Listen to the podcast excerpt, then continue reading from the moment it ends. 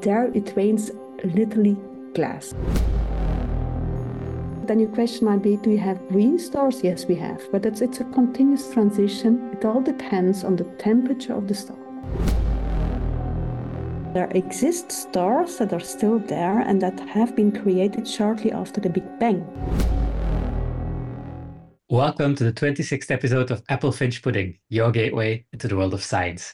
Today's scientist is Leen Decin, a professor in stellar and exoplanet astrophysics at KU Leuven. Her work focuses on stellar evolution and the composition of exoplanets. Welcome, Leen. Hi, Jeroen.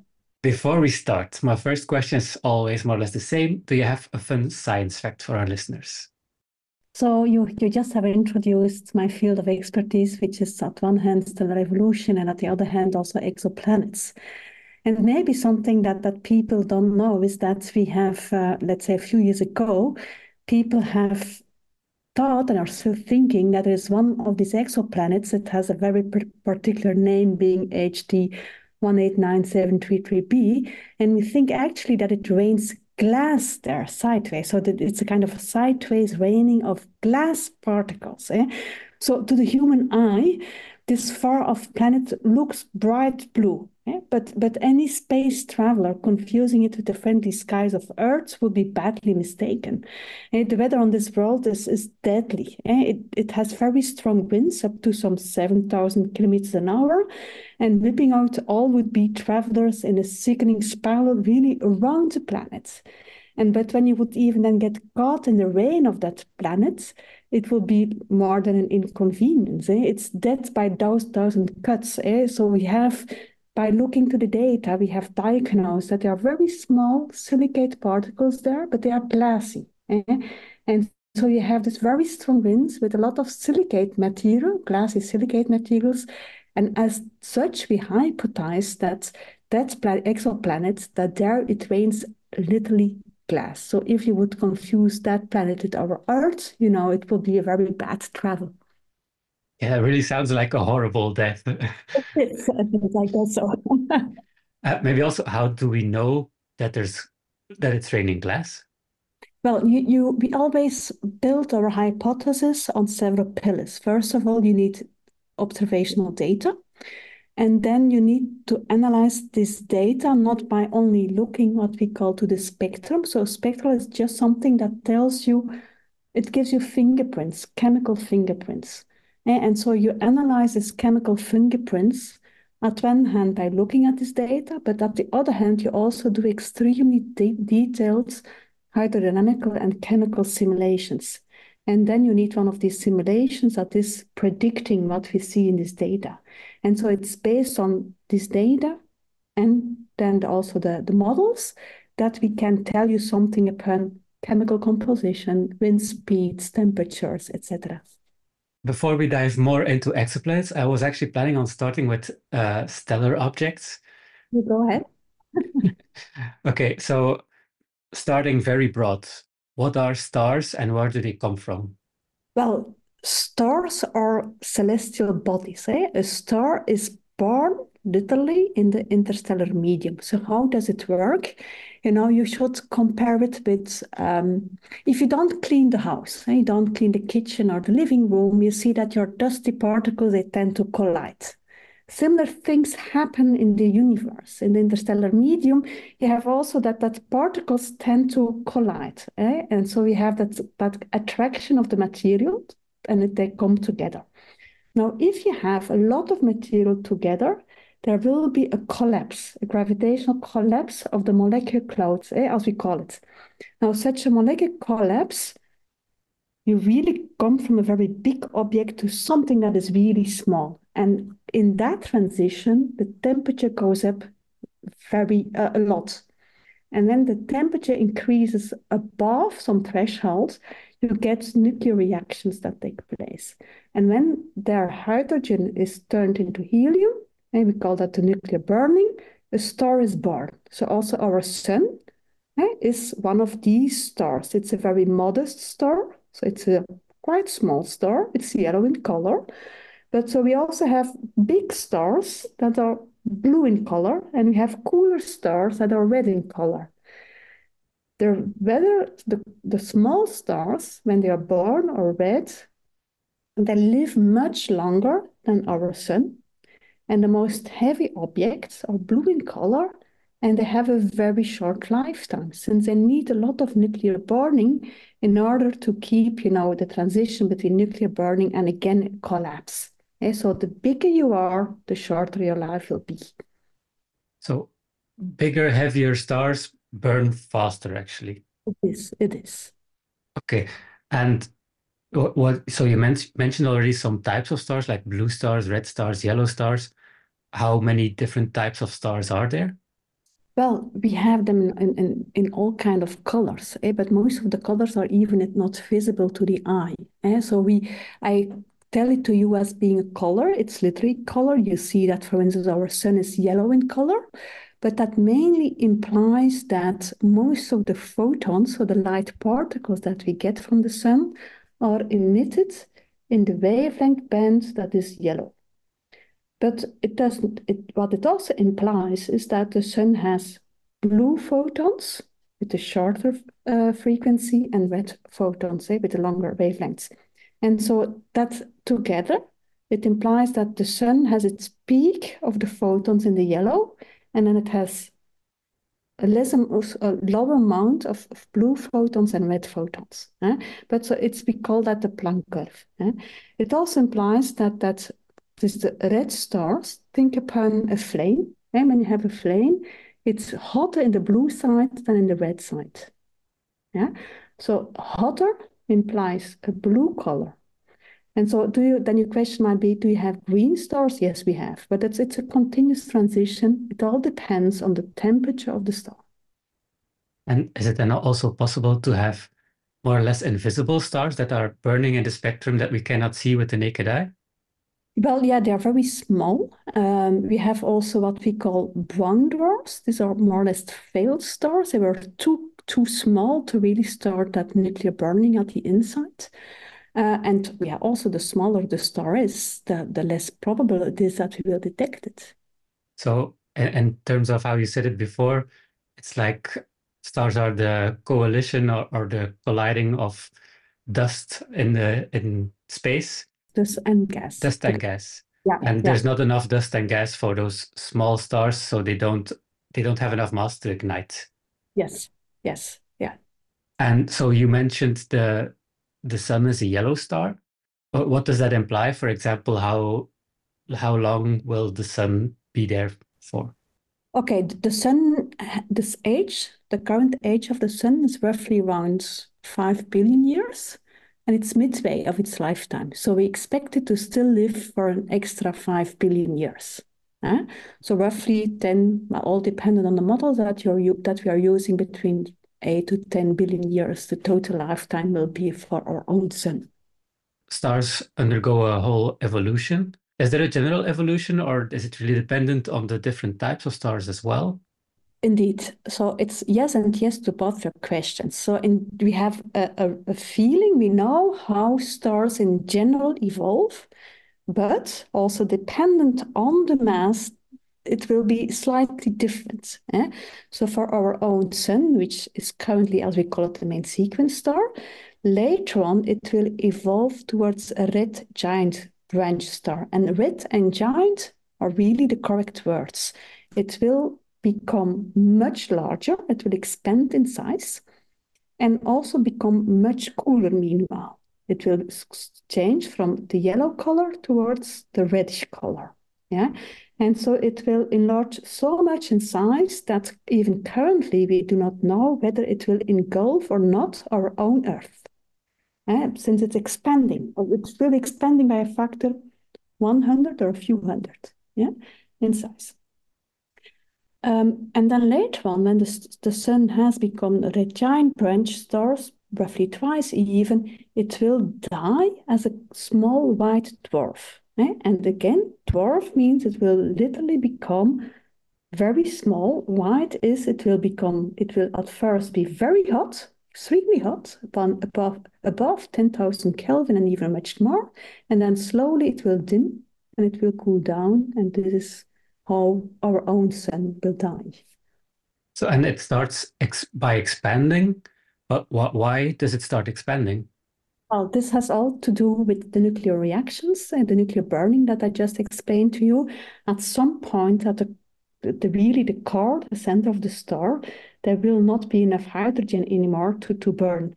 And then we have other cycles of burning that will start happening. And in these transitions, you know, what happens there is that you have convection and radiation, and altogether then we can show indeed that this implies an increase in the size of the star in order for some physical law. So in this, that was hydrostatic equilibrium, but that's still to be valid. So you really see the laws of nature, they apply to stars as well, and we see how these laws imply if a star will become smaller in size or whether it will increase in size. And yeah, so it increases by 100-fold. Is that the same for all types of stars, or do some stars even get a lot bigger still? So all, again, dependent on the mass. So there will be stars that will become, so our sun will become a giant star. We have stars that will become supergiants. So there will be even a factor 10 or more larger than our own sun when our sun is a giant. So, and these are typically for stars that have an initial mass that is larger than our own sun. So our own sun, 1 solar mass. When you go to 8 solar mass stars and above, they will go to the red supergiant phase. As you said, so the age of a star or how old it can get depends on the size and the mass. But like, for example, if a star dies young, what is young for a star or what is old for a star? Well, young for a star is even less than 1 billion years. That's young. This is for these very massive stars. Long for a star, well, there exist stars that are still there and that have been created shortly after the Big Bang, so roughly 14 billion years ago. So these are these very small, tiny stars that don't need a lot of fuel to live, and they are still there. They are beloved. They have an initial mass below roughly 0.8 solar mass. So we know that these stars haven't evolved much yet. That's insane, actually. And are there still some questions that we really don't know about the evolution of stars? Many questions. Otherwise, I would not do research, isn't it? Yeah, that's true. That's true. I can spoil you with a lot of these questions, but so I have just given you the rough outline of stellar evolution. I just have told you, for instance, that stars at some point will become red giant stars. We also know that during that phase, stars are losing a lot of mass.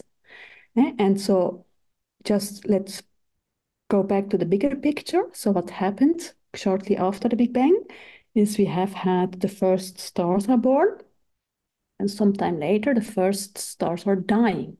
Now what is happening, as I just have told you, is that some of these stars come giant stars, supergiant stars, they lose mass. Now what does it mean they lose mass? It implies that deep inside these stars, I just have told you, you had this nuclear burning cycle. So it's a kind of a nuclear reactor. So they make new chemical elements. These chemical elements are created deep inside the star. And by convective patterns, they go up to the surface of the star. And then you have the mass loss rate. The mass is lost, so you get these newly created elements are injected in the interstellar medium. And stars that are born later on, they get these new elements. So for instance, in the beginning, just shortly after the Big Bang, there was almost no carbon, no nitrogen, no oxygen.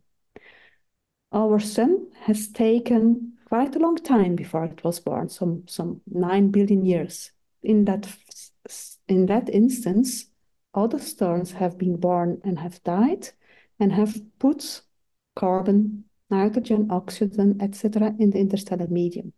So at the moment our own sun, you know, was born, there was already carbon, there was already nitrogen, there was already oxygen. And that is the reason that here on Earth we have these crucial building blocks for life. When our sun would have been born much earlier, shortly after the Big Bang, we wouldn't have had so much carbon, nitrogen, and oxygen, so life would not have been possible. And so it's thanks to the life and that of other stars, that we can live here on our own Earth, that life has been possible. If I understand correctly, all chemical elements are actually the result of dead stars, and roughly, yeah, more yes. or less. Maybe that's an interesting question, which ones aren't? Well, hydrogen and helium are made in the Big Bang, a little bit of lithium, and all the rest comes from the stars. Yeah, so all the heavy elements. Yes, all what we call the heavy elements, indeed. And what happens, for example, when two stars would collide? We think that for stars above, let's say 1.52 solar masses, most of them do have at least one companion. But a companion can be a planet or can be a star. Eh? The higher the initial mass of the star, the more likely it is it will have a companion. So what is then happening is that these stars, they live together. The evolution of one star can impact the evolution of the other star. And so it might happen, as we were just asking, Jeroen, is that these stars collide. If they collide, you have a lot of other phenomena taking place. We see a spike in the energy. You can have the creation of gravitational waves if they are massive enough. So if you have two neutron stars, or if you have two black holes, etc. So they have a lot of new physics that is happening at the moment that two stars collide. Is it then also possible, because I think it was in Star Wars that there was a planet that had two stars. Is that physically possible? And we even have detected some of those planets already. So what might be is that you have two stars and around either one of those, one of these stars, or around both of them together, you have a planet that is circling around. And so then you can have a planet that have two mornings. It all dependent or two sunrises, let's call it like that. All dependent on the position of the two stars with respect to the planet. The planet is then circling around the two stars, or can it be circling, for example, more or less in a figure eight or something? Or what are the possibilities? There are many possibilities, all dependent on the stability of the system. So I can give many examples. The planets that has been detected are thought to be circling around one of these stars, but there are many possibilities. And when it comes into dynamics, you can have many solutions. What are some of the solutions that you have detected? In terms of binary stars or in general? Can do both if you want. So what we recently have been discussing quite in detail in the literature is that, well, let's go back to the sun, and the sun will become a red giant star. And so for a long time, it was thought that most of these lower mass stars, they don't have companions. But what we have seen in our data is that when you're looking to the signatures of these stellar winds, we do see specific patterns. We see that there are, in the stellar winds of evolved stars, of these giant stars, we see spiral-like structures, we see kind of disk-like structures, we see many things, many morphologies. And the only way to explain these morphologies is by hypothesizing that these winds are shaped by companions, so that these are not single stars, but they have a stellar or a planetary companion that is circling around them. And while the old star is losing mass, the other one goes around it and is really shaping the signature of that mass. Yeah? And so this is something that we have clearly seen in our data 2 or 3 years ago, and that is now really changing the field, since it implies that some of the diagnostics that we have been deriving to understand stellar evolution, for instance, the strength of that mass loss rate, are just wrong. And so we really have to rethink and remodel a lot of the stars that we know of. And stars, at the end of their life, they can become supernovas. It can also turn into black holes. Is that the difference between mass again, or is there something else at play here, why they have so different lifetimes? Well, for stars that are more massive than roughly 8 solar masses, they go to the supernova phase. And then, all dependent on the particular conditions, they will either become a black hole or a neutral star. And I say particular conditions, this all implies upon how much mass has it lost, etc., etc. There are some details we don't understand yet. For instance, the interaction with its companion, since we know it will have a companion. And so all dependent on the particular environment and particular mass it still has, we have a black hole or a neutron star. what is like one of the major breakthroughs that you foresee for this type of research for stellar evolution? In the near future, it will be the well, it might sound boring, eh? But it will be the understanding of really that binary interaction. How does it work, and how much, for instance, mass of one star can be accreted by the other star. And so we need to understand that physics and that chemistry properly if we want to do decent predictions in terms of gravitational wave events, if we want to say something upon supernova explosions, etc. Doesn't sound boring to me at all, actually. Thanks. So if I understand, you want to know how much of also heavier elements in one star can actually come from another star. Is that correct? That's the broad view of stellar evolution. Indeed, you need to understand what individual stars are doing to extrapolate that then for your full population and tell you something upon the big picture. Huh? It's a bit you can also compare it a bit as with a fruit fly, Jeroen. If a fruit fly flies off the market for one day, the fly has a kind of a view on the fact that people are born and then they die, and you have some sampling of your population. This is also what we do. And we have the current stage, we see stars at different evolution, and by looking at that, we can give you the general picture on what are stars doing. So I don't need to understand all stars, I need to understand a sample of them, and then I can tell you something upon stellar evolution. Imagine that we have solved this puzzle and you know how much of heavy elements in one star is coming from another star. What will that tell you? Well, one of the big questions we are still after is understanding, let's say, the evolution of the table of Mendeleev. We all have seen the table of Mendeleev when we were at secondary school. And so, but we see there, as I just have told you, that the chemical evolution is changing from element to element. And we would like to have a better understanding on how that happens. So that's really delving deep into some fundamental understanding of our universe. Is it then also looking into why we have different isotopes of different chemical compositions? Maybe just in general to know, so like isotopes, that's, for example, you have carbon-12, carbon-13, carbon-14, so it's the same element, but they have a different type of neutrons. Is that also what you're looking into?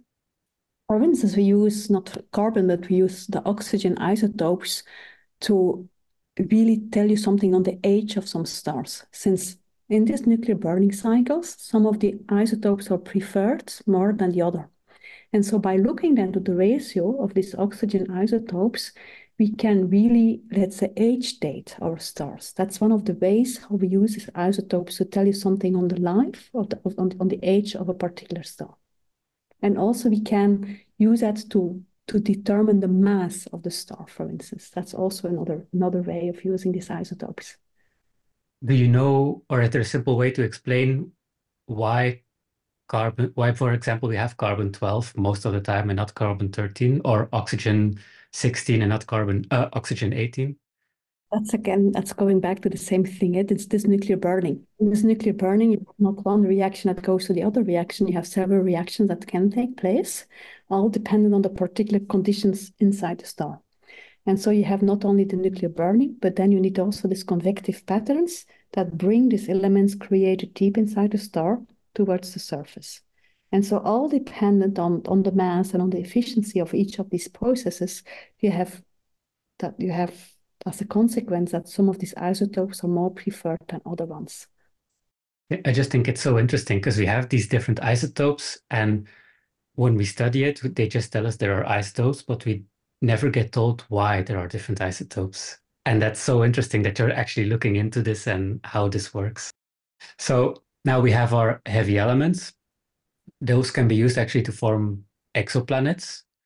How do we look for exoplanets? Do you use the transit method? And maybe also explain the method if you can. There are various methods to detect planets. So you now mentioned one that is most frequently used, but let's say the first detections were not a transit method. So what if you, you can see my hands also, if you have two a planet around a star, the planet goes around the star. But there is gravitational attraction. And that's also the laws of Kepler. The laws of Kepler tell you indeed the planet goes around the star with the planet in one of the focal points, with the star in one of the focal points.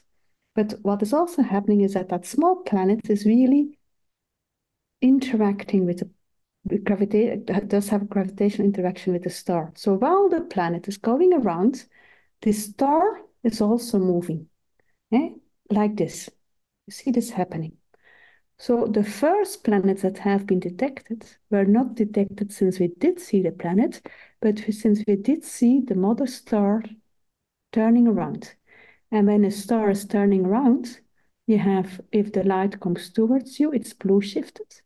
If it goes away, it's red shifted. You remember potentially the Doppler effect.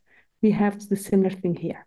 So what we did see is that when we were looking to the spectra of these stars, we did see the spectral features continuously changing in a very irregular way. And this was just, the cause of that was the fact that that star was turning around its own, around the common center of mass. And this is how the first planets have been detected. The first exoplanet around a solar type star was detected in 1995 with that kind of technique. Yeah. Now, you were also mentioning now the transit method. The transit method is a specific method that only can be used if the planet is really transiting. It means that it passes your line of sight. So when you then have the star and then you have this little planet that comes around, it dims a little bit the light of the star. And it's a really extremely small fraction. I'm talking upon 1 out of a million that it dims the light. So when the planet transits, we see slightly less photons from the star than when it goes away. And so what you continuously see is you see a very small dimming in the light, and then that dimming comes back. Yeah, that's the transit method. And then all dependent, so you can look at the transit method at a particular frequency. Let's do it simple. You look in it in the blue and you look at it in the red, and you will see that the dimming is slightly different in the red channel than in the blue channel. And all dependent on that difference, I can tell you something upon the chemical composition, upon the fluffiness of the planet, of its atmosphere, etc. So we can use the transit method at different wavelengths. And so we combine information of different wavelengths, and that tells you something on the atmosphere of the exoplanet. That wobbling, I assume that also depends on the mass of the star and the mass of the planet. If there's a really small planet and a really big star, I don't think that will have a big effect. So for instance, our Earth, it does imply our Earth causes an extremely small wobbling of our own sun. When we would look at our own sun from another planet, we would mainly see the wobbling caused by Jupiter and not by our own Earth. So the more massive the planet will be, the more pronounced that wobbling around the common center of mass will be. And you also already mentioned it, that's actually that we might have gotten wrong in the past. So is it right that every star can have exoplanets or at least something swirling around it? Yeah. We now think that for sure, not for sure, but let's say most of the stars above 1.5 solar masses will have at least one planet. We think so. In general, we think that, yeah, that's a rough answer there. There will always be a planet with a star without a planet, and that can also happen. We also have lonely planets that were formed out of the debris disk and out of the debris disk and then were kicked out. That also happens. But that's the rough answer there. Most of the stars do have a planet. Combining what we've talked about, we have different types of stars. Can every type of star have exoplanets, or is there also some limit to that? We don't know yet. We're currently building up what we call the population statistics. It seems again that the higher the mass of the star, the more likely it will be that it will have a planet. But yeah, we currently have a detection of, let's say, some 5,000, 6,000 exoplanets. but there is quite a bit of a bias in this detection. Bigger planets are detected more easily than smaller planets. If a planet is more closer to its host star, it will also be detected more easily. And so we correct for these biases, but even then there are quite some uncertainties in our answers. And so currently it's not yet, I would not say that there is any firm answer to your question. There will be dependence on mass, there will be dependence on the chemical composition, where the molecular cloud, the chemical composition of the molecular cloud, but we're still, we are still building up our knowledge there. Based on these methods that you mentioned, what can we know about exoplanets? So you already told us we can have some idea of the chemical composition and the fluffiness. Is there something else we can know as well? Well, we know quite a bit already on the dynamics, on the temperature, the wind speeds, the chemical compositions, in particular for planets that go into transit.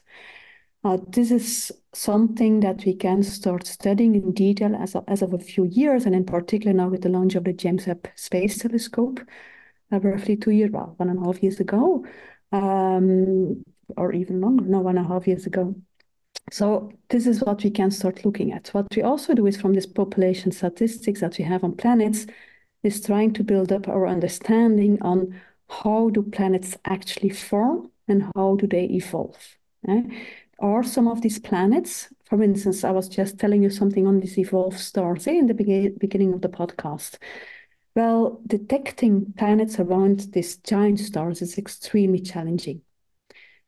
We even didn't know how to detect them. But what we now have done, let's say a few years ago, is we have started detecting planets not around these giant planets, but around the next stage, the white dwarfs. So we know that planets can survive the giant phase, are not kicked out. Part of them, some of them will be engulfed by the host star, but not all of them. So just by looking then to the next stage, we can infer something on the evolution, formation and evolution of planets in the former stages. We have been talking about heavy elements and exoplanets, and it actually brings me to one of your papers, and I think it also touches up on the fun fact you mentioned earlier. So the title of the paper is SO2 silicate clouds, but no CH4 detected in warm Neptune. That's a paper you co-authored, and yeah, maybe start with the beginning. What are warm Neptunes? A warm Neptune, well, it's a pun. So WASP-107b is a planet with the size of a Neptune, but with the mass of a Neptune, sorry, but the size of Jupiter. It's much larger than a Neptune. Warm is, for us, warm is a temperature around, let's say, 500 degrees Celsius. I would say it in Celsius now, that's easier to understand. So you have cooler planets, you have hotter planets. Warm is, it's roughly defined, let's say around 500 degrees Celsius. So that's a rough outline of WASP-107b, so as Neptune, but much larger in size. So the atmosphere is very fluffy, not dense at all. And its temperature in this atmosphere is around this 500 degrees Celsius. So basically you say you found silicates and not methane. Methane is also a common greenhouse gas on Earth. So how does that happen? Well, yeah, well, it's a good question. We were expecting, so with James Webb, we were expecting to see methane quite prominently in quite a lot of data, and much to our surprise, we don't detect it. So we now try to understand why not detecting it. One of the possible hypotheses there is that these planets are much hotter even at the inside than what we were detecting, or what we were thinking. I was saying you that you have a temperature around 500 degrees Celsius in the atmosphere, but when you go towards the interior of the planet, the temperature increases. What might happen is that the temperature at the interior is higher. If we indeed do simulations with higher interior temperatures, we don't get methane. This has all to do with chemical reactions and chemical equilibrium or disequilibrium. So that's one of the hypotheses. It might also be, and then we jump immediately to the other point that you are making, is that there is methane, but that we don't see it since it's hidden by a cloud. We have seen in this data that there are clouds in the atmosphere of the planet. Before we went into this study, we did knew already that there were clouds, but we could not tell you anything on the chemical composition of the clouds. What you can see is when a planet has clouds, I was telling you in the beginning that we see these spectral fingerprints. When you have clouds, it is as if these fingerprints are cut. Okay? So what we did see in the data is we did see very weak fingerprints of, for instance, water vapor. So there was already an indication of clouds, but we could not tell you anything on the chemical composition of the clouds. Now with the James Webb data, we have looked at other wavelengths, and these other wavelengths allowed us to determine the chemical composition of the clouds. And these seems to be, according to our analysis, silicate clouds. So they are not made of water vapor as the clouds here on Earth, but they are made of small, but we think more amorphous, not glassy, but amorphous silicate particles, a bit as sand here, the sand particles here on Earth. So I assume, because you say it's so warm there, that we assume it's not possible to have life there? No, it cannot. It is a gaseous planet, so we cannot live there, not at all. The temperature of this 500 degrees Celsius wouldn't fit us either. So it's not possible to have life as we know it, to have it there. And is it common in your kind of research to compare exoplanets to planets we know from our solar system? Yeah, since that's the main benchmark that we have. For the planets in our own system, solar system, we have much more data available than what we have for these exoplanets. So it would be weird not to compare to our knowledge and to our data that we have here on the solar system planets. Yeah, of course. But I assume you might also find planets that have nothing or close to nothing in common with the planets in our solar system. Yeah, true. Our own solar system is only one benchmark. And so that's a very limited viewpoint. So by looking to these exoplanets, we detect a zoo of exoplanets that don't have any resemblance to what we know here from our own solar system planets. And what are some of the weirdest planets that have been discovered? You already mentioned a planet where it's raining glass. Are there some other special ones? Oh, you have, well, this WASP-107b is very fluffy. It's a very thin atmosphere. We think we have detected planets where there's a lot of carbon available. So we more carbon than oxygen. Well, most of the planets have more oxygen than carbon. And then, yeah, we have planets that are potentially, and then that's always exciting, in the habitable zone of their star. But we don't know for sure. We don't know whether there's life. Habitable does not mean habited. That's something different. So we have a lot of things that we can wonder about. And is it also part of your research looking at the possibility of life on exoplanets?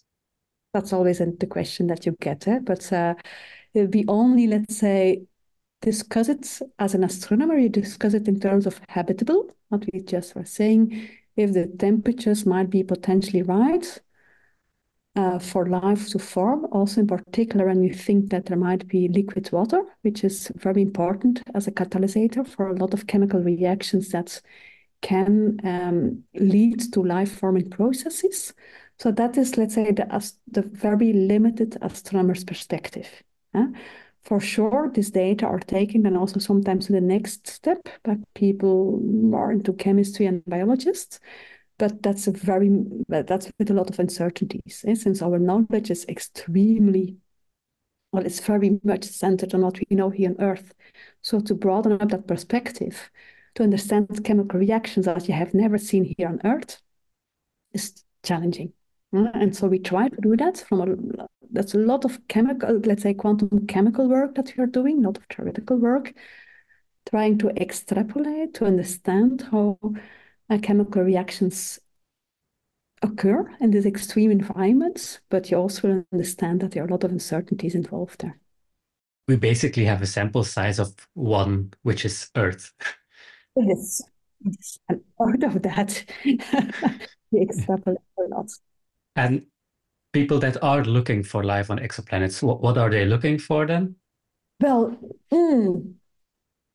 don't look for, well, looking for life on exoplanets is a dangerous thing here. We look... Or looking for the possibility of life. Looking for the possibility of life is what we then are doing is based on what we know in the thermodynamics. Put that into a model and see whether it can proceed towards some life-forming processes. But we even don't understand how life has formed here on Earth, let alone that we would... think we have a clever answer on how life can form on exoplanets. There are a lot of exoplanets, and we assume that there is life on other planets, but if there is, why haven't they contacted us yet? What is important there is that you have there that very, let's say, call it a deterministic view on the fact that life is intelligent, or that other life can be intelligent, dependent on the definition that we have made ourselves, and that these other creations would be interested even in exploring the universe and in having technologies that can explore the universe. And so there are many steps going from life towards exploration of the universe. And so what I think is it's a bit very chauvinistic to think along those ways, since well, isn't it a sign of chauvinism to have, let's say, defined, and we did it ourselves, a kind of an imaginary ladder of progression, culminating in something that we call Homo sapiens, which are much praised intelligence. We are really branding ourselves as being the smartest of the universe, but why not define, for instance, an evolutionary ladder based on other criteria? For instance, can you fly without external aids? And how good are you in doing that? When we would have that definition, we would not be at the top of that imaginary ladder. But so we are very good in branding ourselves, and we are the most intelligent people of the universe, the most intelligent creations of the universe, etc. So isn't that very chauvinistic? And maybe we should... You know, we can discuss these things. Should we do it based on intelligence? Should we use other criteria? So then the question is, what makes us unique as Homo sapiens? Are we really intelligent, that sapiens are not?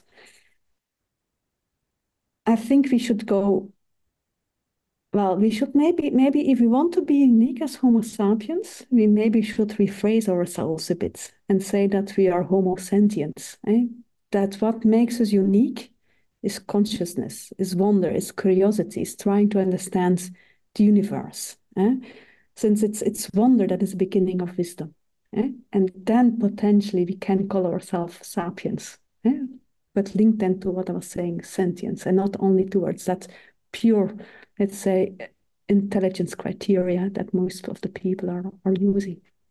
Okay, wow. That's amazing. Okay, so you also you study astrophysics, but why do you study astrophysics? Is it important for the general population? Wherever I go, and when I tell that I'm studying or that I'm doing astrophysics, people are always interested. I have been in Africa, I have been in South America. 2 years ago, for instance, we went to Peru. And when the kids were realizing that I was doing astrophysics and my husband is an engineer, they were not interested in the fact that he was an engineer, but they were interested in astrophysics. And so they asked me to explain a bit on stars and stellar evolution. And I tried also to do that in a way that I did not touch their view on the universe. But you can always, what is the conclusion for me on that is that people need more than bread and butter. People want to know what is the place of humanity in the universe. Independent on where you come from, independent on how you have been educated. And so this is for me a very important answer on why do we do astrophysics, since I want to understand what is our place in this very big, in that immense universe. And how did you get interested in this topic? That's mere coincidence in the sense that I did my education here at the KU Leuven. And so the people that have educated me were working in the field of stellar evolution, not yet planets. And so that is, you know, education is important at that stage. And so throughout the years, then I decided as the first person here in KU Leuven to also start working on these exoplanets. And now we have a bigger team working on exoplanets, but as a team within the KU Leuven, the Institute of Astrophysics, we have decided to have that focus on stellar evolution and exoplanets. So in the past, it was only stellar evolution, now it's stellar evolution and exoplanets. We do not, for instance, go into galaxy formation. We have decided to have that very strong expertise, and that makes us unique in the world. So we attract the best scientists just from the fact that we are really focused, and we can, you know, we have a lot of people working on similar topics, so we can share knowledge. And so this is why we proceed much faster than anybody else in the world on these topics, since we have that critical mass here in Leuven to work on these topics.